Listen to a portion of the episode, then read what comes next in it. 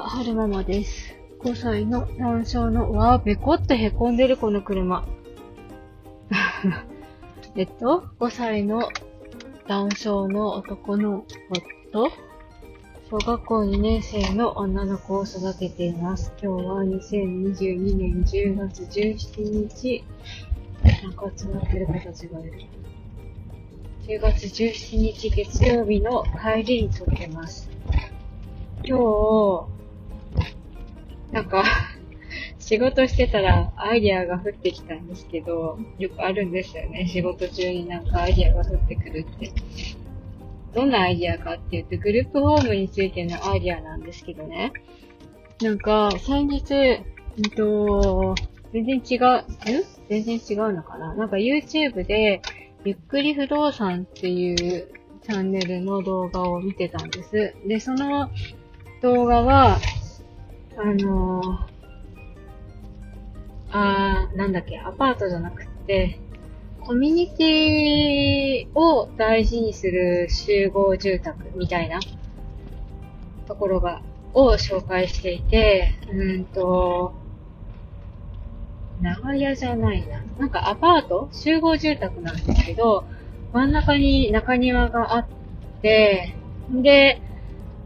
なんか住人の人たちがそこに集うような設計になってたりするらしいんですよね。で、イベントもなんか適宜開催されてるみたいで、うんと、そこの集合住宅ができた時には、えー、住居者、住居者さんたちの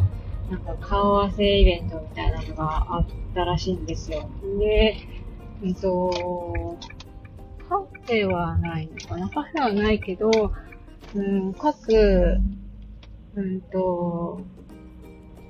部屋同士が、うんと、なんていうのかな。縁側で繋がっていて、で、その縁側に出ると隣の人とこんにちはできるみたいな。で、中庭を見ながら、その縁側に座るみたいな設計になってる、えっ、ー、と、集合施設を、えー、紹介していたんですけど、で、そのちょっと前は、えっと、なんだったっけな、学生さんと社会人が共に暮らす集合住宅みたいなのを紹介していて、うんで、うんと、そこには学生さんと、あと社会人が共に生活できるような空間で、で、カフェなんかも中に入ってて、で、管理してる会社の事務所なんかもそこに入ってるらしいんですよね。で、各フロアに、うんと、住んでる、そこにいる人たちが交流できるような、うんと、お部屋があって、そこに、こう、共有できるような本が置いてあったりとか、ソファーが結構こう、いろんなところに設置してあったりとか、その住民同士で交流できるような空間になってるっていう施設を紹介されていたんですよ。で、そこからのなんか、グループホームについてアイディアが浮かんできたんですけど、ここ最近なんか、うんと、親泣きアウト問題とかに思考を巡らせていて、そう、なんか、はるくんみたいな男性を持ってる人とか、障害を持つ方たちって、将来的には、やっぱり一人では暮らしていけないから、グループホームみたいなところに入るんですって。で、グループホームっていうのがどういう施設なのかまだちゃんと調べてないので、ぼんやりしたイメージしかないんですけれども、まあ、障害者さんたちが住まう場所なのかなっていうイメージが私の中にあるんですよね。で、そこから思ったのが、やっぱり住民同士、そこに住んでる人たち同士で楽しめるような空間があるといいよね、と思ったからの、思ってからの、なんていうのかな。まあそういうグループホームに住むってことは、お世話してくれる人がそのホームで、ホームの中にいると思うんですけど、なんかそれと同時に、うんと、そういうところに出入りする方、スタッフさんたちって、そういう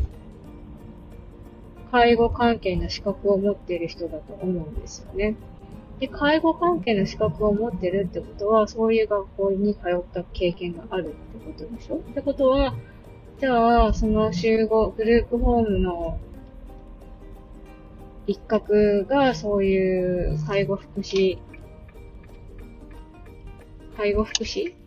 そういうのを学ぶ学生さんが共に共同生活できるような空間だったら、学びながら、その、現場のリアルを感じることができるから、いいんじゃないのかななんて勝手に思ったんですよね。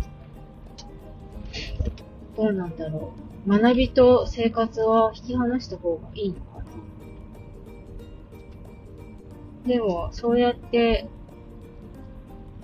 共に暮らす空間があってもいいんじゃないのかななんて、ふと思ったんですよね。で、その近くに、そういう、そういうっていうか、障害児の、こう、なんか、受け入れるような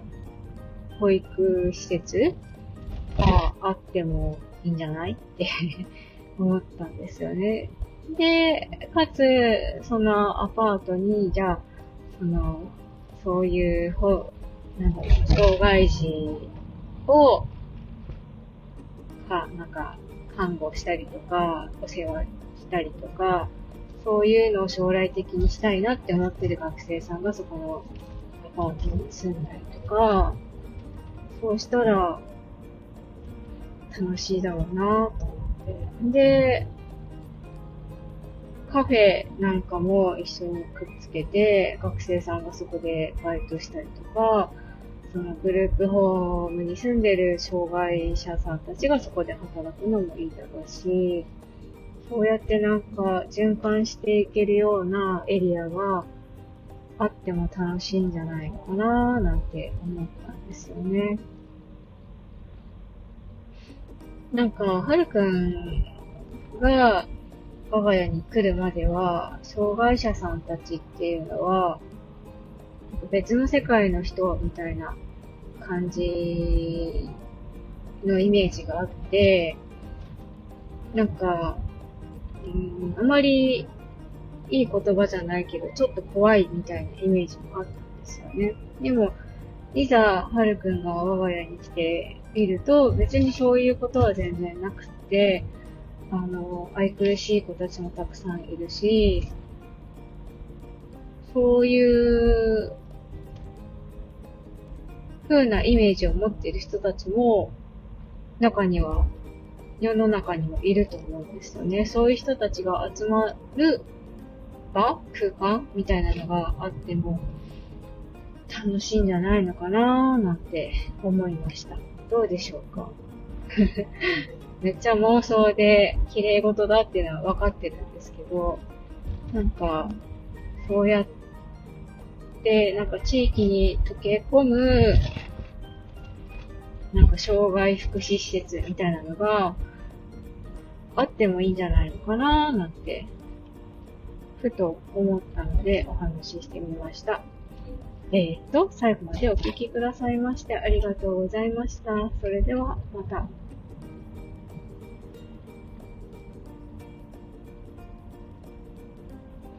またと言いつつ、まだもうちょっと止まれないので話そうかなって思うんですけれども、今、目の前をアメヤコーヒーのトラックが走ってますね。アメヤコーヒーってどこが拠点なんだろう？小川なのかな？それともカールなのかな？ちょっとわからないけど。なんか、秋田独自のブランドなんですよね、アメヤコーヒーって。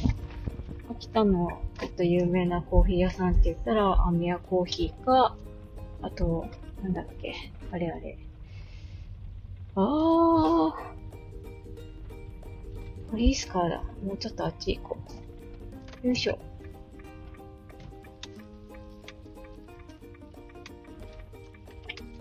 秋田を代表するコーヒーと言ったら、あ、そうそう、長浜コーヒーだ。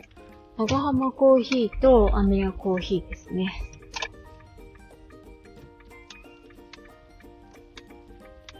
長浜コーヒーは何店舗かあって、結構、あの、割と有名なコーヒー屋さんで、アメヤコーヒーは、なんか実店舗はそんなにないけど、スーパーにおろしてたりとか、なんかどっかお店の一角に置いてあったりとか、そんな感じのコーヒーですね。よいしょ。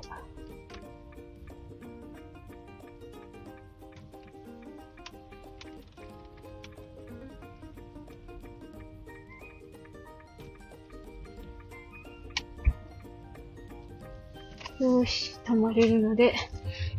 お芝居にしたいなって思います。最後までお聞きくださいまして、ありがとうございました。それではまた。